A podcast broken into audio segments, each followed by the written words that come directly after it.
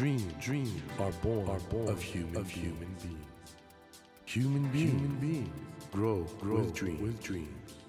That, that is dream, is dream heart. When you touch when you that, touch warm, that vibration, vibration, a new dream, a new dream will be born, born of you, of you. Dream, dream heart, heart. ドリームハート政教新聞がお送りします皆さんこんばんは森健一郎ですこの番組は日本そして世界で挑戦をテーマにチャレンジしている方々をゲストにお迎えしその方の挑戦にそして夢に迫っていきます。さあ今夜お迎えしたお客様はシンガーソングライターの鈴木さんです。鈴木さんは静岡県のご出身。楽器制作の専門学校でギターやベースの制作を行いつつご自身もロックやカントリーに影響を受けた音楽を制作するようになり音楽の道を志し2007年1月に上京10月にアルバム「コンセント」でデビューされました。そんな鈴木さんは2011年ツアー先の仙台に向かう道中で東日本大震災が起こり被災。この経験をもとにもっとメッセージを届けたいという思いから制作されたアルバム「Tomorrow Comes」をリリースされました。今日はこのアルバムに込めた思いなど詳しくお話を伺っていきます。よろしくお願いします。よろしくお願いします。こんばんは。いやー鈴木さん今今日アコースティックギター持ってきてくださってるんですけどかなり擦り切れてますねある部分はねそうですね。これ本当はアコースティックギターとしてここにこうピックガードっていうのがはいあるんですが、それを取ってしまったので、これどれぐらい使ってらっしゃるんですか？見た目的にはもう10年くらいって見えるかもしれないんですけど、まだ5年も使ってないぐらいな。あでもかなり激しくはい。使ってるっていうか弾いてるってことそうですね。結構ピックが当たっちゃうので、だんだん塗装も剥がれななるほ。どなるほど 今回のアルバム「Tomorrow Comes」なんですけど、はい。これは実は震災がに結構根本としてはあって、どういう思いを込めたタイトルなんですか？Tomorrow Comes ってまあそのまま訳すとはい。明日が来るっていう意味なんですけど、はい。言葉の聞いた感じっていうのはまあ割と誰でもこうちょっと明日が来るっていうとなんかこう前向きなイメージを持たれるかもしれないんですうんけど、うん。でも結局それがその人にとっていい明日なのか悪い明日なのかっていうのはもう全然わからないじゃないですか。一体明日はどうなってしまうんだろうとかこのアルバムの制作の間とかにもあのそれこそあの東日本大震災じゃないですけども、まあ、昨年に言ってみればまあ変な事件であるとあか、事故もそうなんですけど、はいはいはいあと自然災害がすごい多くなってきたなって思うんですよ。は本当にそれこそその、まあ、自分にとってもそうなんですけど大事な人々にとっても明日っていうのはどうなるのかっていうのがだんだん本当に分からなくなってきてるような感じがするんですよね。じゃあ明日っていうのはどうしたらいいんだろうって考えると結局今日っていう日をあの目いっぱいその明日に向けて準備をしていかなくちゃならないっていうことにたどり着くんですけどそれがすごくこう考えすぎるとネガティブにどんどんどんどん陥っていっちゃってうん。で動くためにはやっぱり結局自分一人では生きていけないしであとは人によってはそのなるべく周りの人に迷惑かけないようにとか考えながらこう生きようとするけれどもそれでもやっぱりどこかで必ず迷惑をかけてしまう。うん逆を言ってしまえばもう迷惑をかけずにも生きていけないっていう気持ちもあるんですよね。でその気持ちを持って明日っていうのに向かって今日という日を一人ではなくってみんなと一緒にスタンバっていこうぜっていうそういう思いがすごい込めて作ったというかまあタイトルにも込めたんですけど。いやあの鈴木さんのファンダムの方々はもうもちろんご存知だと思うんですけどこの「明日が来るぜ」にしてもねはい。嘘も噂も愚痴も疑惑もプライバシーもリツイートシェア。はい。こういう歌詞出てくるんだからな なんか俺普通に考えたら「はい。あの明日が来るぜ」って応援ソングまあこれ応援ソングなんですけど、はい。なんかいわゆる応援あのよく世間で聞く応援ソングと違うよねこれ。頑張れ頑張れとかだけだとうん。なんか、まあ、個人的にはすごくこう無責任なように思えてしまう瞬間があったりもするんですよね。うんうんうん。あのなぜ頑張れとか応援したくなるかって言ったら自分本当にそういう気持ちを持ってできるとしたらやっぱ自分がそれだけ辛いことであるとかそのすごい逆のことを持ってるからこそあ頑張れっていうふうに言いたくなることだと思うんですよ。なるほど、えはい。ここら辺もすごいよね「ノーミュージックノーライフはい、握手券のヒットパレード。はい、カリスマにもすぐ会えちゃって見た目で満足でとか結構そうですねねえあの、まあ、ネット社会でどんどん便利になっていって。うん例えば音楽っていうものも自分の父親の世代であっただ、はいあとすればあの誰でも簡単にっていうものではなかったし、うん。音楽を聴くために例えば何かこうバイトしてお金を貯めてレコードを買うライブを見に行くとかっていうプロセスもなくなって、もう無料でダウンロードもできちゃうしアルバムじゃなくっても1曲からダウンロードできて、うん。あの良くも悪くもすごくこうみんなのものになってったんだと思うんですよね。うんうんうん。でその中でこう求めていくものっていうのがなんかすごくその場しのぎの発散のような音楽に元気をもらうというかはなんか自分のためだけになんか発散するような場所になってってしまうのはすごく残念だなっても思うし。鈴木さんのねもう熱烈なファンの方も聞いてくださってると思うんですけどこれから鈴木さんのね音楽聞いてみたいって方マジで聞いた方がいいっすよ。やっぱなんか鈴木さんって日本の音楽シーンを変革する人だっていう気がします僕。マジっすか？うん、だって j p o p の今 なんかまあ流れの中でまあ悪いってわけじゃなくてなんかその耳障りのいいね、うんうん。ちょっとそういう感じの流れの音楽あったけど、うんうんうん。あるけどはい。鈴木さんの歌詞全然違うとこから出てきてると思うんですごいですよそこ。鈴木さんは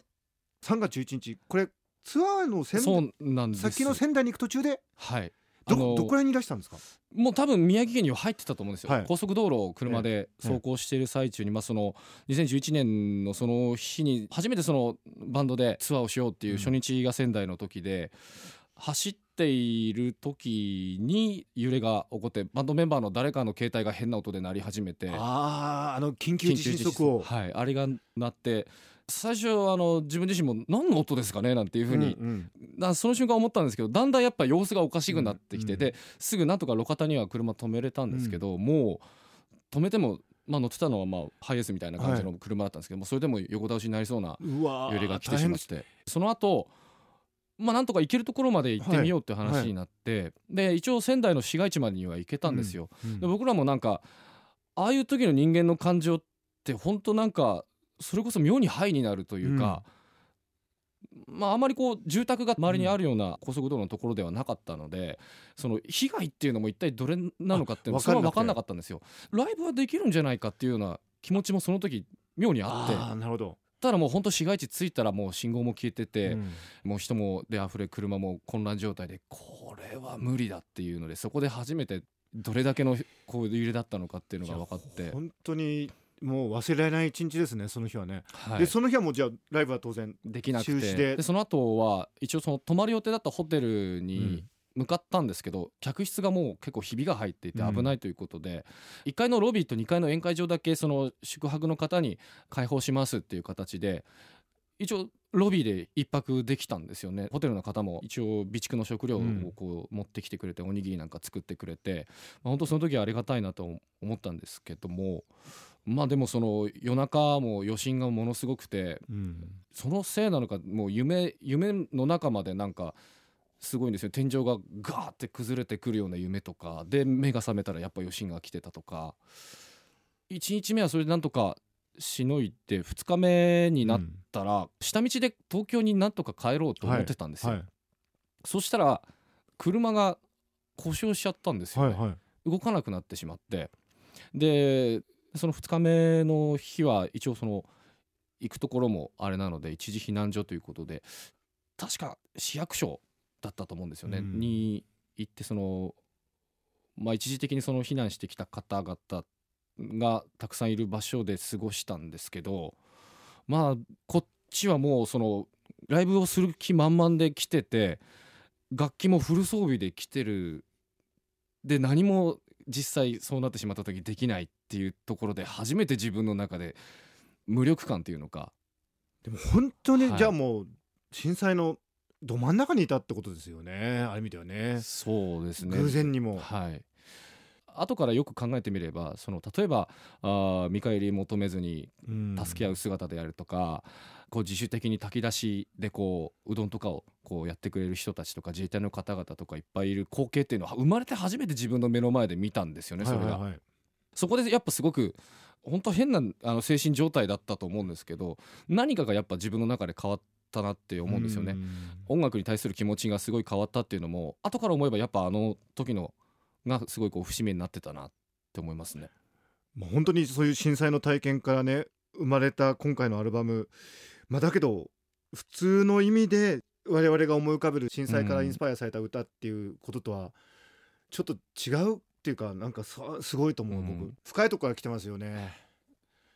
2日目の夜中にはい。一応移動の手段がついて、その次の一応ライブ場所が富山だったんですよね、もしかしたらできるかもライブできるかもしれないっていうことで一応行くだけ行きましょう。で車乗ったんですけどもう夜中12時くらい回ってたと思うんですけども、うんラジオからはもうひっきりなしにその被害の状況がこうんうんううん。伝わってきてて全然眠れなくて気持ちも高ぶってしまってでそこでなんかようやくやっぱ自分もなんかやんやりたいっていうか、こうやらないともう気が済まないような状態になって歌を作りたいって思ったんですよね。でもうあそうなんだ。はい。ただもう楽器はもう後ろにもう積んじゃったので出せいないもんでああいう時って本当頭がものすごい高回転するなと思ったんですけどあのメロディーがもうずっと頭に鳴り出すんですよ。ギターで弾いてるコードとかが。でそれに歌詞をはい。書いていってで翌朝ホテル着いてから自分でギターを弾いてで結構もう本当想像通りっていうかのコードが出来上がってそれが僕らは人そうです。間だ僕ら人間だという曲を作って。そうなんだ、い。い、やこの歌詞メロディーもすごいと思うんだけどもしちょっとよろしければこの僕ら人間だ、えっと、スタジオで生演奏していただきたいと思います、僕らは人間だ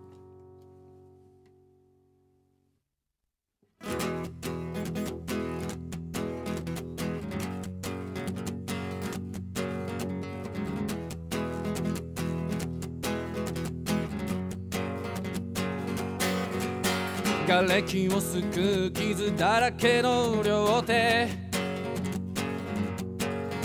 虚空に漂う SOS の声。どこにいる心配だ。くたくただもう嫌だかすかな灯火が胸の中で今震えている。息を止め。つなぐ手を離すな。その足で立つんだ。僕らは人間だ。朝の光だ。始まりの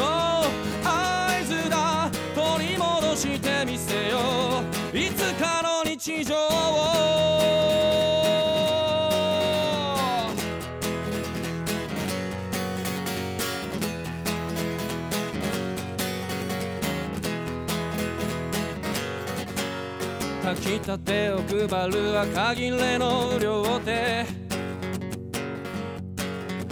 頬張る子供の無邪気な笑い声。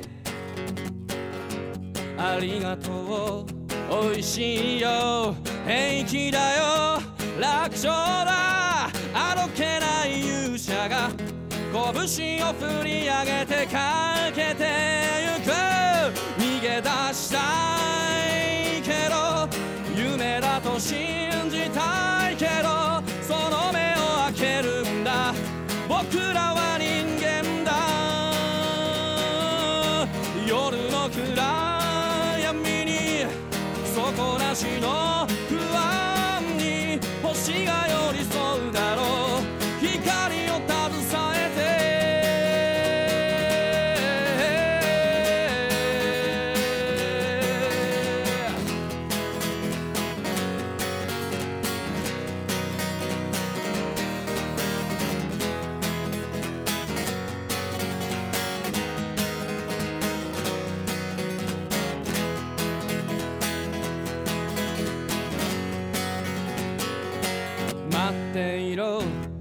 諦めるな。大丈夫。気をつけて。何気ない言葉を。どれほどの命が待ってるだろう。朝の光だ。始まりの合図だ。取り戻してみせよいつかの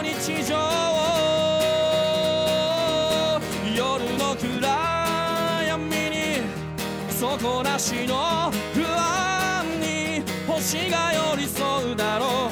光を携えて涙流れて全て奪われてここから生きる。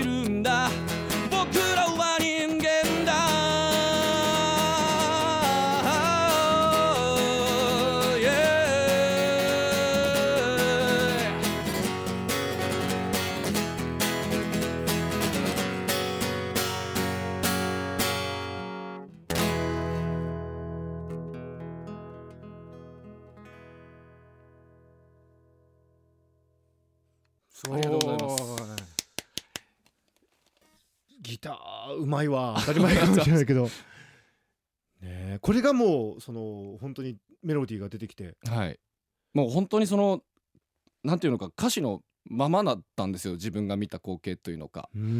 やっぱりすごいこうその近くにいる人たちの心配な表情とか電話で「どこにいん。の?」とか言ってくる声とかでそれこそあの炊き出しとかでおばちゃんたちがこうん。う「どうぞ」って子供たちにこうやって食べるともう本当子供素直だからもう「美味しい!」って言ってこう駆け回ってるのを見てたんですよね。そうかそうか、はで逆にそれも本当にそれで勇気をもらったなっていう。うん。ドリームハート今夜はシンガーソングライターの鈴木さんをお迎えしてるんですけどもこのね僕らは人間だ。この楽曲やっぱりあの時のあの風景がはい蘇ってきますもんね。なんか自分でその年はもうずっとこの曲を歌ってたんですけど歌いながらもなんかあこれからもずっとこうこの曲っていうのを、まあ、自分の戒めもそうなんですけどみんなにこう届けることでいい意味での危機感っていうのもすごく持ってほしいなとも思うし自分を大事にしてくれる人っていうのを大切な身近な人っていうのをなんていうかもっと手をつないでいてほしいなっていう気持ちも伝えたいですねこれからも。はい、まあ、本当陳腐な言い方になっちゃいますけど音楽の力っていうのはやっぱりあると思うし僕鈴木さんすごいなと思うのはまさに震災の真っ最中にいてだけど出てくる歌詞は「朝の光だ始まりの合図や取り戻してみせよういつかの日常を」これ震災の状況なんだけどもっとうん普遍的な人間のはい。思いでもあるし、うーん。なんかすごくこう目の前で絶望的なことが起こった時にうん。人間って本当にそのいつも日常の中でシンプルに思ってたことっていうのが一番輝いてはい見え わかりまるんですすよね。わかりますその日常の大事さっていうのがね、かえってそういう極限の状況だとかえってわかるってことがあると思うんですけど4年ですよ今年で。そうなんですよ。震災。どうですか今当時振り返ってまたこれかこの間の時間っていうか、あの未だにやっぱり結構鮮明ですね、うん。残ってる自分がその時見た映像とか。一部始終じゃないですけどやっぱり高速道路を走っていて、うんうん。ほんの数分前ですよ。走ってたら高速道路の前方を何百羽か分かんないですけどへカラスがブワーって群れて通ってうわすごいすごいなんて言って通過した直後だったんですよね。なんか揺れが来たのが、まあね生物は、はい生物が。前兆現象を感じ取るとも言われてますしわかんないですけどね、これは。なんかもうそこからもうやっぱずっとその仙台の市街地に着くまでの高速道路のもうひび割れちゃってうん。渋滞しもう仕掛けてる事故を起こしてる車の映像とか。でその最中にカーナビをピッてつけたらあの仙台空港がバーってうん。飲まれていく映像とか、なんかえこれは本当え夢か？とか。なんか本当にその映像っていうのが自分の中ではすごい鮮明に残ってるんですけどやっぱりこうなんとかその後東京に戻ってきてからしばらくはすごい切羽詰まったキリキリしたなんか気持ちだったんですけど、まあ、ツアーがなんとか再開できてしばらく経ってその翌年ぐらいですかねなんか気づいたら本当その自分の日常っていうのが戻ってる瞬間に気づくたびになんか恐ろしくなるんですようん。うんなんかそれをずっとこう繰り返してきたようなはいはいはい。感じというのか、そうですよね。鈴木さんは静岡どち,、はい。どちらご出身ですか？静岡市です。真ん中ですね。でもね今東南海っていうかあそこもありますね。心配されてるじゃないですか。はだから本当日本どこでもうん。ありえますもんね。うん。なんで本当日常のあり方さっていうのは本当今のお話伺っててもうね、ん。感じますしあのそんな中あの鈴木さんのワンマンライブが行われてるっていうこういう、なんかそのありがたさ えっと震災の日は3月11日は仙台で。あそうです。イベントが仙台でマスターピースというはい。えーイベントが行われるんですがそれにあのバンド編成で出演します。鈴木さんはねアコースティックギターのイメージが強いんですけど。最近は実ははいこれも多分本当震災きっかけだと思うんですよ、はい。あの音楽の考え方がもうすごく変わって。えなんかそれまでは結構やっぱすごい自分勝手に作ってきたんですよね曲を。まあまあ多分そういうもんだとん思うんですけど、なんかここ本当にその僕ら人間だっていう曲からその自分のこう意思っていうのを誰かに届けたいっていうのはすごく強くなってい,、うんってだもっともっとこう強くもっと遠くへって思いから結構エレキギターを持つようになっていったんですよ。でも最近ではあのバンドでやるときはエレキギターをかき鳴らしてやってますね。いやニュー鈴木ですね。僕でもその初期のはい。週末っていう、これこの頃だからそういう意味においてはだから自分の歌いたいテーマを歌ってたってことなんでしょうけど、はい。いいですよね。まあだからねそういう原点は変わんないんだろうけど徐々にそういう、そうですね。あの音楽を放つ方向っていうのが、うんようやくこう全部こう作って歌うと自分に返ってくるような、はいはいはい。あのが多かったんで、はい。それをちゃんとこうみんなに伝えるっていう。まあねアーティストっていうのはその時期っていうのがありますからね。鈴木さんのあるフェーズがまた始まろうとしてるんだろうし、い、やーあそうですね。それで今週もうそろそろお別れの時間になってしまったんですけど、はいぜひまた来週伺わせていただきたいと思いますということでシンガーソングライターの鈴木さんをお迎えしましたありがとうございました。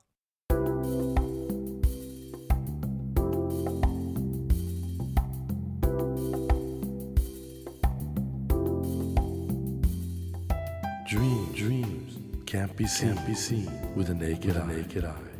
But we sure But we can, sure live, can our live dreams. our dreams. Dream, dream heart is in you, is in you, and it will make, it will make a brand, a brand new, new you, you. Dream, heart, dream heart.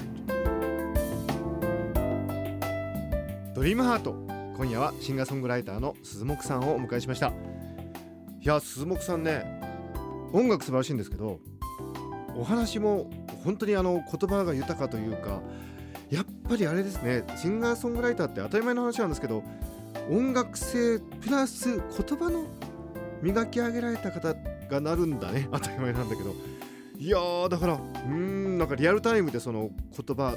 のね出どころを体験したというか実際震災を体験された時のまあその様子とかもなんか臨場感があってねこの人はひょっとしたら将来小説とか書いたりするのかもしれないっていうぐらいに思ったんですけども本当にその音楽の創造性の秘密っていうのにねちょっと触れることができたような気がしまして大変感動的なお話でした。さてドリームハートのホームページでは毎週3名の方に1000円分の図書カードをプレゼントしています。番組へのご意見などメッセージをお書き添えの上ドリームハートのホームページよりご応募ください。お待ちしています。さあ来週も鈴木さんにご登場いただきお話の続きを伺います。どうぞお聞き逃しなく。それではまた来週のこの時間にお会いしましょう。ドリームハートお相手は森健長でした。ドリームハート。政教新聞がお送りしました。